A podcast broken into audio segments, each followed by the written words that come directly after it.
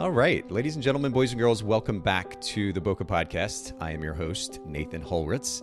It is good to have you here today. Happy Friday to those of you who are live streaming with us. And, and my apologies, actually, just very quickly, to those of you who may have been waiting around a little bit. We were supposed to go live about 20 minutes ago. We ran into some tech issues. I think we've resolved those for now. And um, so we're going to cross our fingers and hopefully we can get through the conversation with our brand new guest, who I'm going to introduce here in just a second. But for those of you that are live streaming, thanks so much for joining us. Don't be shy, join the conversation, ask questions, be part of this discussion today. And for those of you that are listening to the audio version of this after the fact, I know I always say it, but do come join us. Be part of the the live audience. Join the discussion, ask questions. That's part of the benefit of these live streams and I hope you'll take advantage of that. If you follow us at Bokeh Podcast on Instagram, B O K E H Podcast on Instagram, you'll keep up to date with the upcoming live streams if you check out our Instagram stories and or posts there. So do follow us and come join the conversation. And then before I introduce our guest, just one more note as I always do, I want to encourage you all to look for opportunities to give back. I made my donation to Charity Water today before I jumped on the show as I promised I would do before every episode. And uh, I just, again, take this opportunity not to brag about my minimal donation, but to actually encourage you all to look for opportunities to do the same thing. It's amazing how much, or how far, I should say, just a little bit of money can go in making a difference in other people's lives, whether it's in a local community or national or international organizations. And uh, Ala Sean Lee, one of our previous guests, I'm encouraging you all to do the same thing. All right let me introduce you to our brand new guests for today, Emily. And uh, thanks, Emily, for clarifying this before we got started. Emily Major is here on the show with us today. Emily, thanks for coming to hang out with me. No problem. yeah, we you. managed we managed to overcome some uh, tech difficulties before we got started, and I, I think we're good to go. Can you still hear me? Okay. Yep. Okay, perfect. I, I, think I think we're good. So I want to just jump into this conversation while we've got working internet and audio connection, and um, and I again I appreciate for everybody or I appreciate everybody listening in, making time to come and and hang out with us. And Kala is already saying, can't wait to hear Emily's advice. Kala, thanks so much for joining the conversation and listening in, and don't hesitate to ask questions along the way as well. Emily, let's just jump right into it. You're brand new to the podcast, so we want to get to know you a little bit, I, including myself, by the way. And so let's start with your business and your business's brand position. This is something we talk about quite a bit on the show here a brand position or unique value proposition. What is that for your photography business? So I haven't officially put together what I would define as a brand position. Um, but I would say as far as is what I strive to do within my business is to allow my clients, whether it be wedding, senior, boudoir, um, is to just let them be unapolog- unapologetically them. Um, I I strive to be an open book for my clients, and I hope that you know they have that comfortability with me as well. Yeah, and that's a really big deal, especially for those who have never been in front of the camera before. I mean, even for me, and mm-hmm. I, you know, I've been behind the camera and in front of the camera gobs of times at this point. point, and being in front of the camera, it's still a little bit nerve wracking for me because I don't, it's not a natural, normal thing. I'm like, okay, so what am I supposed to do? Where do I stand? And I know as a photographer yeah. how to guide somebody, but as the person on the other side of the camera, it's nerve wracking. And that's, you know, being in the photography industry for 20 plus years. So imagine, for those of you listening in, imagine the nerves of the people who are not used to being in front of the camera, have no context of photography, how nervous they must be. And so, Emily, I'm, I'm, glad that you highlight this. It's a really great reminder to start off our conversation, which is you need to make the person there as comfortable as possible. What's can you give me an example of, of one way that you might do that with a new client? Um, so I do this a lot with my wedding clients. Um, I have a lot of brides who like to break stereotypical um, traditions. So it's I I get a lot of brides that are like, well, we we want to do this, but our family is you know maybe leading us in a different direction, and I'm here to just you know advocate for them and say, look. If if this is how you want to do it, let's do it. Let's run with it. And you can make me the bad guy. You can blame mom and tell her that your photographer said that we can't do this or whatever. Um, and you know, just it's about them. And you know, my my wedding days are you know with the bride and groom and giving them the best day that they vision mm-hmm. um, so just making sure that that's executed in in what they want not necessarily what everybody else wants yeah it is interesting uh, i'm still amazed actually having shot weddings for over a decade how much of a role the other family kind of forces their way into uh, during mm-hmm. that wedding day. It really is about the couple, and everybody else is trying to control the thing. And so that's actually a great piece of very practical advice as well. Encourage, encourage the, excuse me, encourage the actual couple, the ones that are being photographed that are there to get married that day, um, to take the lead and feel comfortable in that. That's a great that's a great thing. I know we could spend yeah. a lot of time there, but I want to keep going because we are going to get to the main topic at hand. For anybody who's watching or listening and, and isn't aware, we're going to talk about how to juggle motherhood and business ownership here in just a few minutes. But as we normally do, I want to get through a few introductory questions. So talk to me a little bit about your experience or, or your recommendations for providing a great customer experience, Emily. Is there a particular idea, principle that has driven your ability to, to bring that really great experience to your customers? Um, so I'm from kind of a smaller town in central Illinois. Um, and I would say a lot of it is just I I strive on consistency. Um, and as we'll kind of get into later, I'm not always perfect in it. Um, but providing a consistent um, experience for my clients means that the word of mouth goes really strong. Um, if they have a good experience, they're gonna, you know, tell their bridesmaids about it. They're gonna tell their friends when their friends get engaged and are looking for somebody. I was just, you know, tagged in somebody's Facebook this morning, you know, of some one of my past brides saying you need to book her. You know, you're looking for somebody. This is who you need to go to. Um, and I, you know, do my best to make sure that that bride in the past has the same experience as my bride, you know, going forward that way nobody's shocked coming forward i mean i may change one or two things but sure.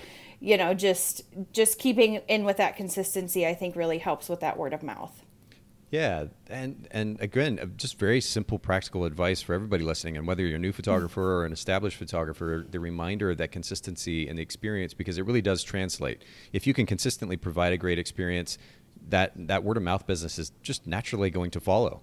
And mm-hmm. then if you don't follow through consistently, if, if somebody comes to you because they heard, oh, it was this this you know this type of an experience with so and so photographer, and then they have a totally different experience, that's going to throw off the brand and the brand, mm-hmm. brand's representation in the marketplace and could potentially hurt the business. So consistency is yeah. super super important.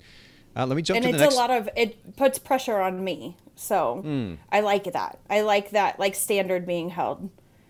That's cool. Uh, that's actually a really interesting yeah. statement too, because most people, and I don't know, I say most, maybe that's too general, but a lot of people this this day and age don't like the idea of pressure. They're like, whatever I can do to minimize the pressure and make myself comfortable.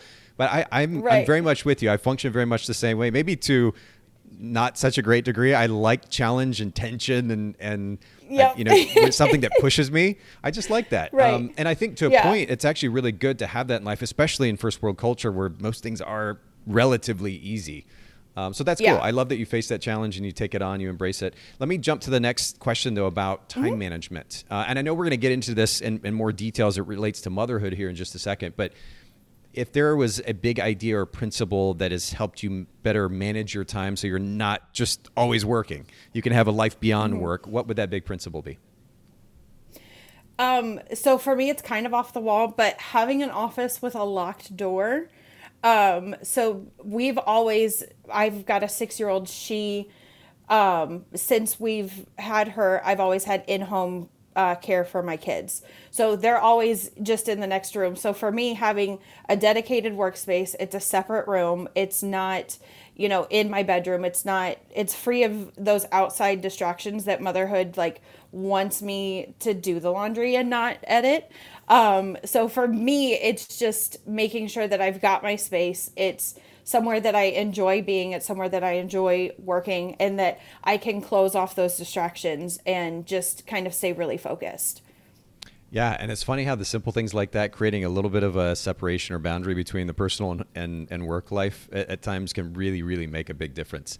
Um, I'd yeah. love. I I live in an apartment now. Um, when I was running my photography business, was in a house with my business and life partner at the time, and and so it was. It was like always work and always family simultaneously. Mm-hmm. If we let it be, but because it was a bigger space, we could kind of create some distinction between two. Here's our office space. Here's our home space.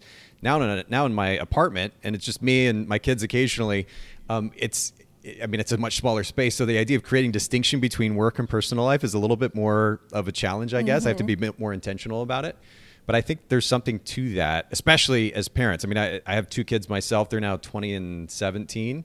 Uh, but and so we're at a little bit of different stage in life. But it, mm-hmm. when I was mm-hmm. shooting back when they were, you know, two, three, four, five, six years old, especially important and on yeah. the days that they're home in particular. So yeah that that separation yeah. and distinction is really important.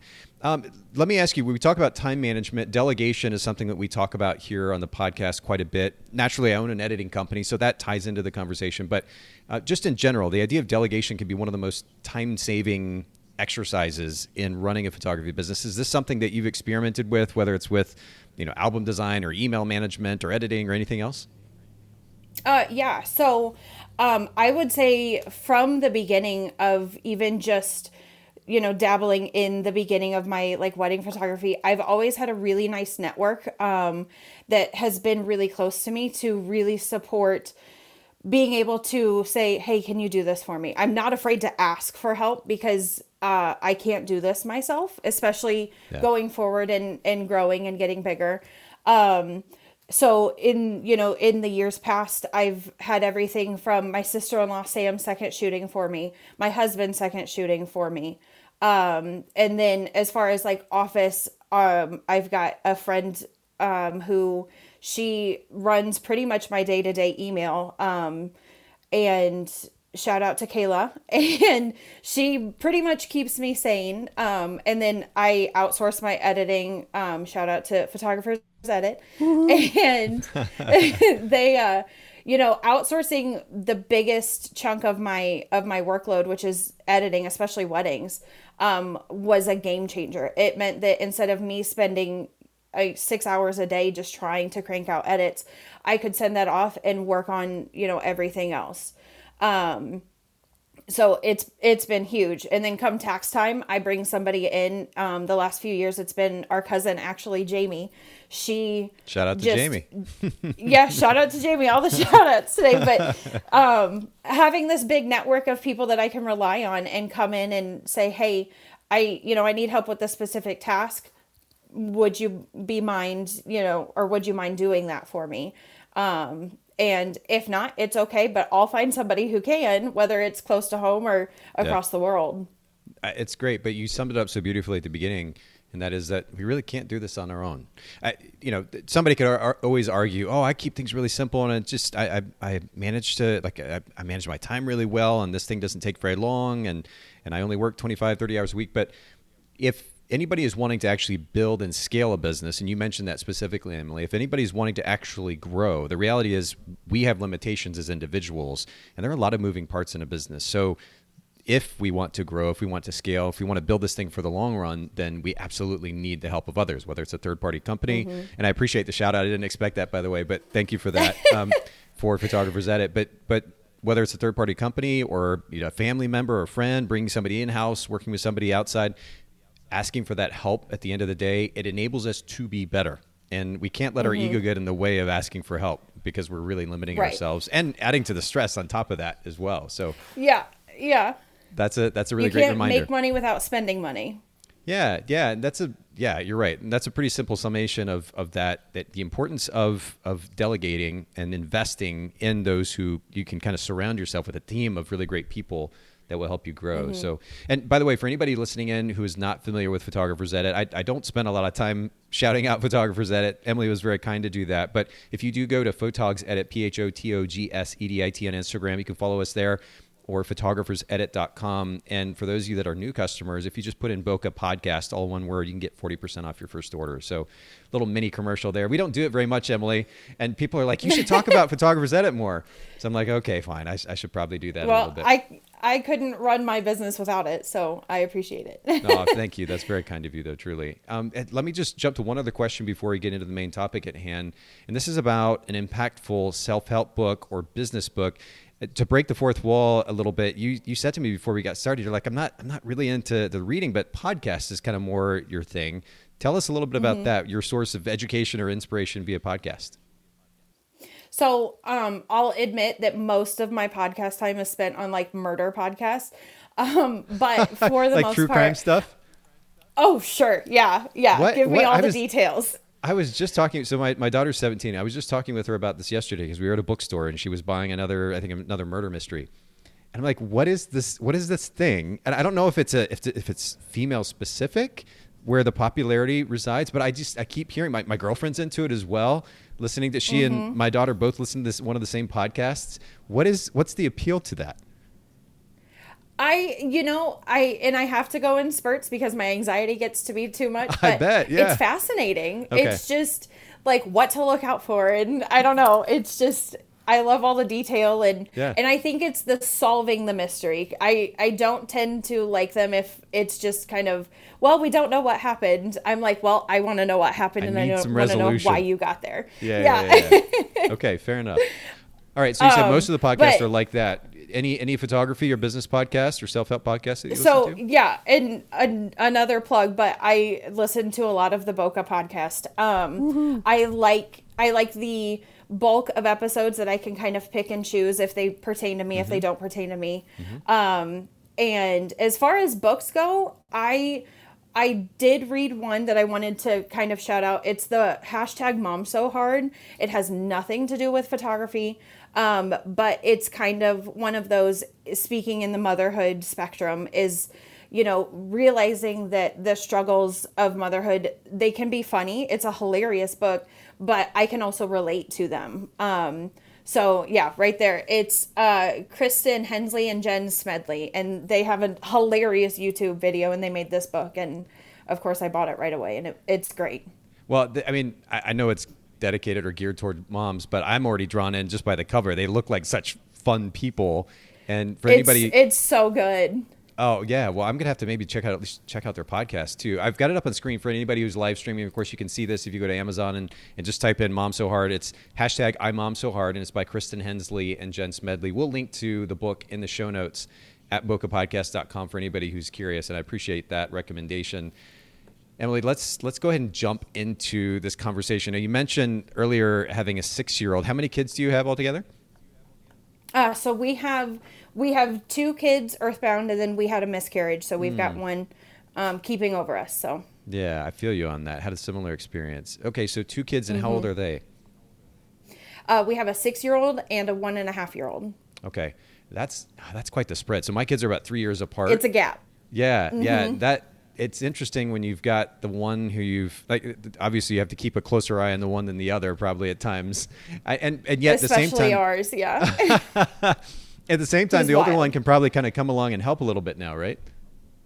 Yeah and and admittedly i mean we had the miscarriage between the two. Mm. um, so we wanted them a little bit closer but it still would have been a four year gap as opposed to a five. Um, and we wanted that gap so that we had a little bit of extra help um, that we our personalities our lifestyle it just two in diapers i i can't imagine that life. Shout out to the moms who can but wow that's not me. It's a lot. Yeah for sure. Yeah it is a lot. Okay so you've been in business now for how long just as a comparison? Um, I am on year nine of weddings, ten of photography in general. Okay, so you got started before you had kids. Now, what was the turning point where you realized that you needed to to kind of find a better balance? Because I, I know, again, having been a, um, both a parent and photographer simultaneously myself, I know the challenges tied to that, and um, trying to juggle all of that simultaneously, especially when the kids are young enough to be at home all the time. It's just a lot, mm-hmm. right? Uh, I remember like when when it, so my kids I mentioned are three years apart. When Addison was young enough that she was still taking naps in, in the crib during the day. Austin was old enough. It, Addison would wake up and be like, "Hey, Austin, um, can you run up and, and, jump in the crib with Addison for just a few minutes? Let us finish up this thing that we're working on right now." You know, so he'd yep. run upstairs and he'd come up. I have this video where he had he had dumped blocks into the crib and then climbed up into the crib, got in the crib with her, and was playing with her, hanging out with her it's nice to have that kind of help, yep. but it's not always that easy, right? So, was there kind of a turning point right. for you where you realized, all right, I need to figure out better systems, a better approach to balancing mom life and business for yourself? Yeah. So, I mean, really taking it back to the very beginning, um, I started my photography right out of um, high school.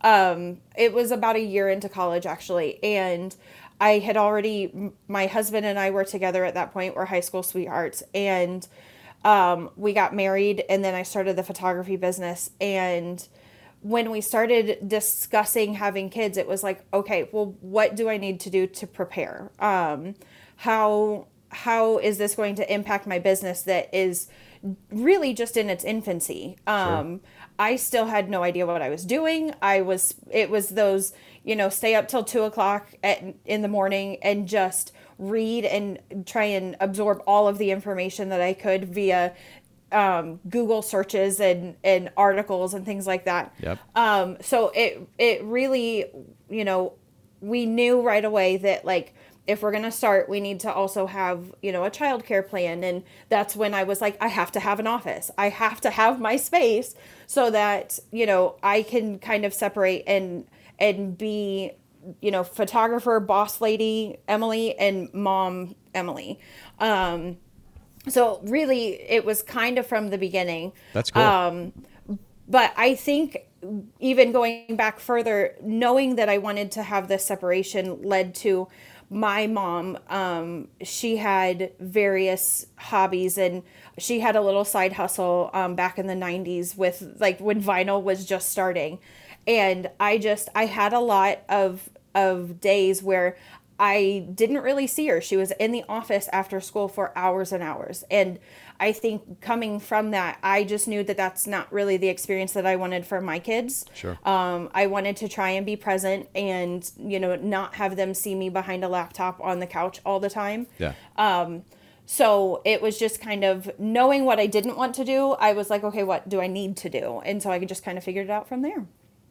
Well, and let's actually use that as a segue then into what you would consider the biggest challenges. You mentioned to me before we get started that there are kind of four key challenges that you see as a mother and business owner and trying to juggle both of those things. Will you share those mm-hmm. challenges with us? Um, yeah. So uh, obviously, with motherhood, the first is lack of sleep um, and just being pulled in in those different directions. Um, Two, always being prepared for something unexpected, whether it be pregnancy or, you know, miscarriage or just life in general, things happen. Um, and then uh, missing those weekends with, with my family, we were able, we can elaborate on it later, but being a wedding photographer, you miss a lot of weekend things. Um, and then the fourth one, which I honestly haven't shared a whole lot about with anywhere anyone really outside my personal spectrum um, is my biggest challenge lately has been clinical depression since hmm. having mm. our son Wow, that's a lot. Okay, so we're, we're gonna yeah actually, heavy. I, no, and it's totally fine because I've dealt with plenty of depression myself. So I we can we'll come back to that. Actually, I want to just kind of touch on each of these as mm-hmm. a um, as a way just to explore the solutions or potential solutions that you've come up with and facing each of them. So let's get back to lack of sleep. And, and honestly, this is something I'm kind of dealing with right now on different levels. I'm a bit of a nerd. I, I, I, use tech a lot. I mean, I've got an Apple Watch on currently, but I, I, have used what's mm-hmm. called an Oura Ring to, to track my sleep and a Fitbit.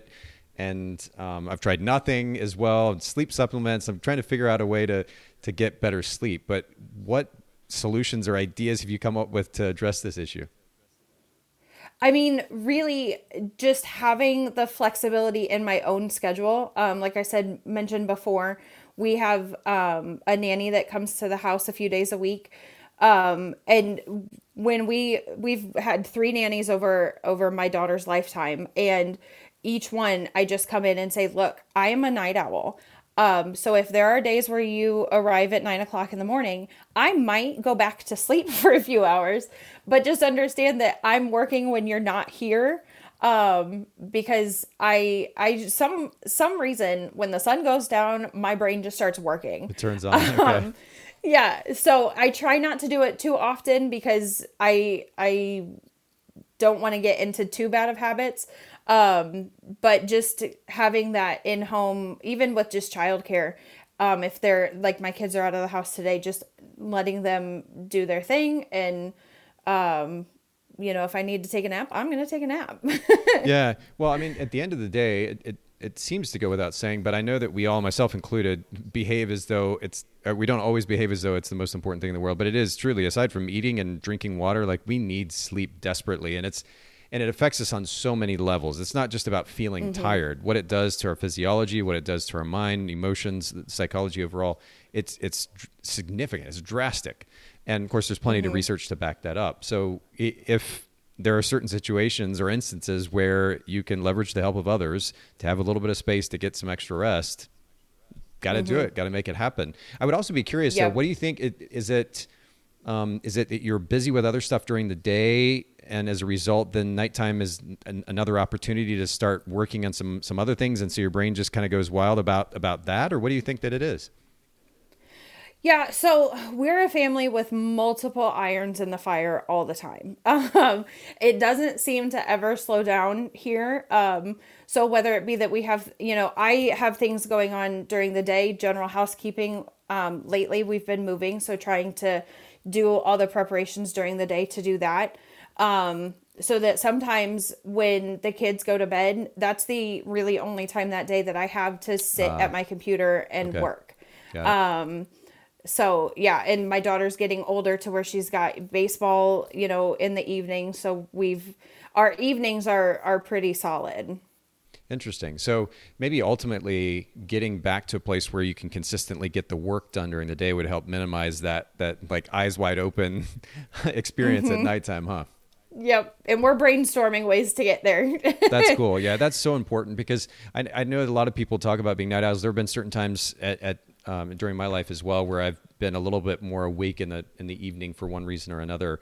But our bodies are meant to, for the most part, function where we we're awake during the day and sleep at the night, and, and when we throw that mm-hmm. off, it can throw other things off too. So that's cool that you're working to to get back to that place where there's a little bit more of a consistency yeah. in the schedule.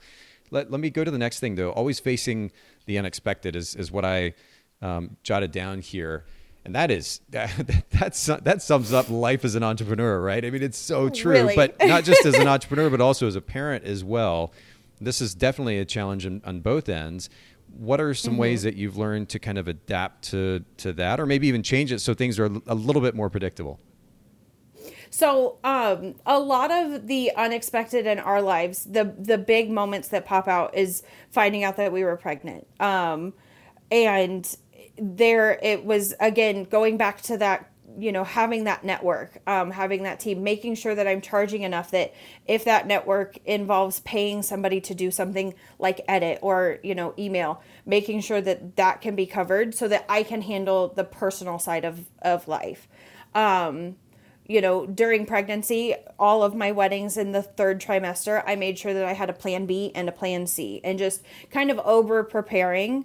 Um, and now, obviously, there have been times where we're not prepared. Um, our daughter last year had a, a seizure incident, um, and she that just it really threw us through a loop. And yeah, there's no predicting being that. no, and and to that i i would say you can't prepare for things like that but mm-hmm. what you can do is be real and be an open book for, with your clients um i do I, I do share a lot of um, my personal life on social media, but even the things that I'm not comfortable sharing, most of my clients know, um, just so they're in the loop. They're not surprised if it takes, you know, an extra week because we were in the hospital for a week, then that's okay. They're, you know, my clients are okay with that because they understand we're all human. Things get in the way, life happens. Sure. Um, so making sure that i have that communication you know with with my brides with my couples with my you know other clients um, has been huge. What do you think the balance is uh, and certainly transparency on i mean in life period. Business personal life everything is, is so important on multiple levels. But there i've also noticed a tendency especially in say the last five maybe even to 10 years eight eight to 10 years there's been a tendency I've noticed, particularly in the photography industry, maybe it, it, probably happens elsewhere as well, where photographers seem to kind of overshare as well as well. And and and the the conversation is about transparency and vulnerability. But when i say overshare like there's there's so much kind of drama thrown into their feed and it's almost mm-hmm. like a, a, call for attention it seems like in some cases. But i, I say all this to, to ask you the question what do you think the, the balance is between transparency and oversharing. And I realize that oversharing, there's no like one objective definition of oversharing, but like I guess mm-hmm. not putting all of our our baggage or our stuff on the world, but simultaneously Right. being an, enough of an open book so that there is expectations are set well and, and maybe even as a result of the openness or transparency that there's some level of personal connection what, what do you think that balance um, i- or what what is a good balance from your perspective Um, I the word that comes to mind is lack of real time. Um, if it is drama in your life that you're sharing about and you don't necessarily need to share, don't post it. Think on it for you know 24 to 48 hours, and then you know do a recap if you really feel it's necessary. If you have a weekend that really gets away from you, recap it. You don't have to be posting in real time all the time to be social um, present on social media. Um, now, of course, stories are are pretty much geared towards that that real time. Um, but I think just having that note of is this professional, then okay, it's good for real time. If it's personal, sit on it. It's okay. Yeah, that's actually yeah, that's a great just baseline recommendation for sure because it's easy. I mean, even even if it's not social media, whether it's an email response to somebody or a text message or a phone call, I, if I'm in an emotional state, it's very easy for me to just react very very quickly and unnecessarily for sure. Um, or Yeah. even overreact in the moment just because I am emotional in one way or another. So yeah, that's Yep. that's a good just basic piece of advice. Um, and then would you say I that mean, maybe sh- the information that we're sharing should it be if we're sharing that with the public and, and more specifically with our clients are you only sharing that if it's relevant to the service that you provide or how you're able to provide service to them I think it kind of goes back to knowing your audience. Um, you know, who is who is this post serving? If it's, you know, uh, I don't know, a, a story on I'm gonna go get my nails done. Who is who is that for? Is that That's for me? Is that for my brides? Yes. I mean, just knowing and like putting that nail salon example out there a lot of my brides like to get their nails done. So sometimes i'll invite you know some of my brides to come with me. So in that case it is kind of serving my brides and knowing that they can relate. And um, i'll get asked you know who's your salon? or you know whatever. Um, and so but if it's if it's really not serving a purpose for anybody but yourself is it really worth posting that's i, I love I this. mean- I, I i'm taking notes as you're talking and i wrote that down because i want to i want to share that later. And it's actually a good reminder for myself too because it's it's easy for us to share something on stories or you know an instagram or facebook post or whatever it might be for our ego because we feel insecure and we need somebody to pat us on the back um, because we don't have anybody else to really vent to and so we're going to vent to the world and hopefully get some response. I mean there's so many potential reasons right? But you're absolutely right. What we should be asking first is does this serve the people that i'm sharing this with whose time and feed and, and life i'm taking up by putting this out here is it really for them or is it actually more for me? And some might argue that it's okay for it to be for you and, and i guess so. Oh, but I- sure. I, just feel like people have gone to such an extreme and i'm like i have i want to connect with people on a deep level. So it's important in conversations to connect on a deep level or in order to connect on a deep level to hear about some of these tough mm-hmm. things. But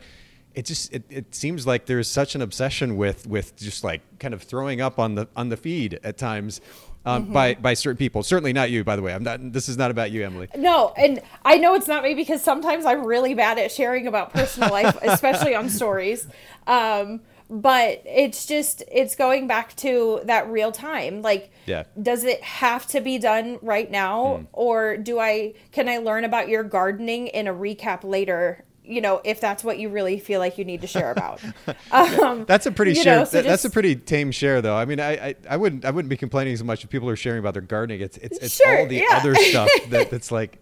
Uh, anyway, I know I know a lot of that's subjective and probably some of my own issues I'm projecting, but um, I, I, I well and I love. I, I'm a hothead, so I like to um I like to keep that at bay, especially on social media. Yeah. I don't like to air my dirty laundry out on Facebook. I see a lot of people who do. Yes. Mm-hmm. And it's immediately like an unfollow from me.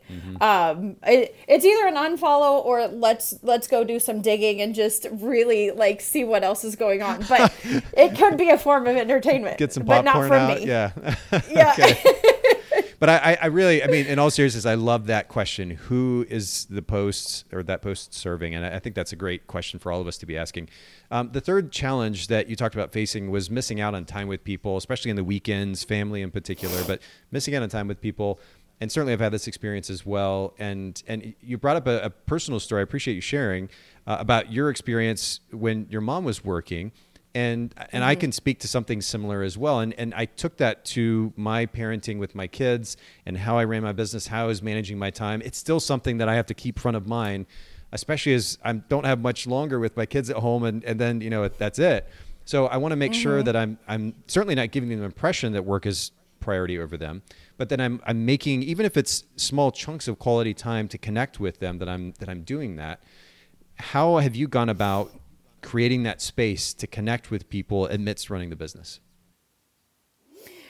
Oh gosh, that's a big one. Um I so as far as it coming down to the weekends, um honestly, the best the best solution that I had was just I kind of went to my family and was like, "Look, my weddings are typically always on a Saturday." And they were super gracious um, about you know making sure that if there's a birthday party it goes on a sunday mm. um, they have kind of understood that i book 12 to 18 months out so if there's a family vacation that you're planning let's plan it you know a, a year out if we can um, or as soon as possible just so yeah. that i can plan kind of for that sure. um, and and scheduling that one-on-one time with my kids with our family um, if it's not on my calendar there's a good chance it's already booked up. Um, so i really try to be intentional with making sure that we have those chunks you know this weekend we're going camping and i'm not going to take my laptop at all. Um, and it's just doesn't that just feel so being intentional too? it does. It kind of feels like you're missing your left hand a little bit. Like yeah. what am i gonna do? Yeah. Um because you know when you're an entrepreneur everything you do it feels centered around working. Um it's so easy to work from your phone. It's so easy to just take your laptop with you. Um and although that's nice when I take the nanny and the kids to the pool and I can simultaneously work, it doesn't work in all situations and it really kind of can annoy, you know, the people that I'm with if they think I'm just on a screen the whole time. Well, I, I you know, there's something interesting about calendars that I've found, uh, and I, maybe more people are doing this than I realize, but even the act of sharing a calendar whether it's with a, mm-hmm. a, a, distant family member or a closer family member, for the sake of kind of staying on the same page, for the sake of awareness, really makes a big difference. Especially if you're you know working with your partner, or you just need to create awareness for your partner so that they know what's going on. That's that's super important. But I, I love yeah. the proactivity and the way that you handled that situation and having a conversation with your family and just asking um, because I know I very much felt kind of left out of the mix when it didn't seem like there was a lot of consideration from family members. They're just planning an events, and it was just like, if you can make it, show up, you know. Mm-hmm. And I'm like, and no, it's, it's easy to feel. Yeah, well, I want to be there. I want to be part of it. I, am I just love connecting right. with people, and especially those that are closer to me. And um, and and it's important to me to to to get to be there and connect with them. So I'm like, why didn't why didn't mm-hmm. you consider the fact that all this stuff's going on? It's a bit selfish, but uh, but I love that you took the initiative. It, it's very easy to kind of take a step back and complain about the situation and just not do anything about it. I love that you were very proactive in having those conversations. I think that's a great reminder for everybody listening in, something to do, whether it's somebody that lives in your house or somebody that doesn't live in your house. If you want to connect with people mm-hmm. and you're mm-hmm. not because of the schedule, have a conversation and make the effort. It, it can really go a long way. Yeah. And I mean, it doesn't, it's, it's not always perfect. It's, I'm, I'm not always, available and their calendars may be booked on a on a oh, Sunday sure. so they have to have whatever. Yeah, yeah, and yeah. I think just understanding that though my feelings may be hurt in the sense of having like feeling left out, it's not I don't think it's always intentional. Um, I don't think it's really ever intentional on the family members' part or the friends' part of of you know, oh well, we're gonna do this on a Saturday so that Emily can't can't come. It's oh, just sure you know, and and my friends, my family, they all know that the best time to get me is either six months ahead of schedule or on a Sunday. Yeah, and yeah. and knowing like there are times where my feelings are hurt, but my husband's a really good indicator um, and reminder of, hey, it wasn't personal. It was, you know, we don't know their schedule, we don't know their circumstances. And that's sometimes hard to remember, especially on your own. Yeah, that, that's but you know honestly that's a good practical reminder uh, for even for me too, um, because mm-hmm. I really do love connecting and and I've it's taken me a while. I, it's embarrassing to admit. In fact, I'm 42, and, and I still this still the stuff still kind of gets to me because I'm like, man, why didn't you plan this thing so we could all be together? I love being together with my family. Yeah. You know. Um, I'm such a planner, but not everybody is. I, and maybe that's and part of it. Understanding too. that. Yeah, mm-hmm. maybe that's part of it too. Yeah, it, it's it's easy to take stuff personally, and we really don't need to. Thanks for the reminder, Emily. I needed that today. Yeah. All right, so I want to get to the last point. I know this is a big and very heavy topic, but you mentioned dealing with depression, and I, I know that this is this has certainly been a point of conversation in the industry quite a bit over the last call it five to seven, eight years or so, anyway. Um, and, and I'm curious, it, however much you'd be willing to share, what that experience has been like, and ultimately how you're you're facing it head on. Um, so really, and I feel like I'm repeating myself half the time. It goes back to having that network of people that you can rely on. Um, depression for me has has kind of snuck up. Um, it started in the postpartum, you know, your typical six months after I had our son Barrick. Um, just in that I don't know how I'm feeling. I don't know how to handle it. Um, I tried going the therapy route, and I I tend to be very self aware of my of understanding my feelings and emotions. That it's like, well, I I understand it. I just I can't emotionally get a grasp of it. Um, so therapy for me was like I was talking through the the points with her and she was like, "Yeah, you're right." And I was like, "Well, I know, but I need you to give me like tools and stuff." So maybe I need a new therapist. A lot of my friends are telling me that I do, and there's no shame in that. Um, no, no, no. Um, and I, I think there's a what I've realized too over time is that there's a there's a pretty in some cases anyway a pretty distinct difference between a therapist and a life coach. Because I'm I'm like you. Yeah. I I want to like give me the give me the action points and let me go do the thing. I don't need to spend mm-hmm. five months talking through this thing and I still don't know what I'm supposed to do yeah. next. I understand why therapists right. are doing that. They're helping kind of guide you to to realizations of your own. Um, I can typically I pinpoint where in my childhood that trauma comes from. right, right. On my own. right. Fair enough. Um, but no, I mean, and it's just I had a I honestly, admittedly, had a really rough time um, a day last week where we had a lot happening. Um, where, like I said before, we're selling our house. We're starting a studio. I mean, there's just there's a lot of of irons in my fire and it really just it got on top of me and I I had to just set everything down and say, look, I can't think about any of it today. It today is not the day. So my kids and I, we snuggled in bed. We watched movie after movie, mm-hmm. and you know, I spent the time with them, and just understanding that work is okay to stop. And I had one gallery that was supposed to be that due that day, and again, going back to transparency, I just texted them and said, Hey, I'm just honestly having a really rough day. Is it okay if I get you that gallery tomorrow? And they they were like, Oh yeah, do you. It's fine. And, you know, I appreciate the flexibility that this job gives me because of that. Sure. Would you say so? Just as a kind of a practical takeaway, then from this, for those who might be dealing with similar feelings or challenges as it relates to depression and the associated, of course, I guess, factor of having to deal with what can be an overwhelming business at time. Would you say learn to take advantage of the flexibility that you do have to take a break when you need to? Do you think that's the biggest takeaway there, or what do you think? Oh, sure. Yeah. I mean, you started, most people started this business or started a business to have the flexibility. And even though sometimes it feels like you're running this business 26 7, I mean, you don't uh, you don't really have to as long right. as you've got people that you can delegate to. Um, I knew that my assistant Kayla was still in the inbox. She was still checking everything, making sure that you know things weren't getting on top of me in the in that sort of aspect. I you know still had my my sister's usually 24/7 on call to watch our kids, which I super appreciate. So you know, uh, and we've got a big myriad of friends that if I needed to have a day to myself, I could just send out a few texts and say, hey, look, is anybody available to take my kids for a few hours because I need a minute? Um, and just making sure that you have that network, I think, is really huge when being a mother and an entrepreneur. Yeah, I, I, man, that, that is huge. Actually, we, we were super lucky when I was running my photography business. Of course, my focus has been with Photographers at and other brands uh, in the last number of years. But when we were running our photography business and our kids were younger. Um, Austin and then Addison as well, both my kids, spent some time with their kind of pseudo grandmother Kathy, uh, who lives here in the Chattanooga area, quite a bit. Um, she she was just mm-hmm. so gracious and, and stepping in and helping watch them, particularly on the weekends where we had to photograph a wedding.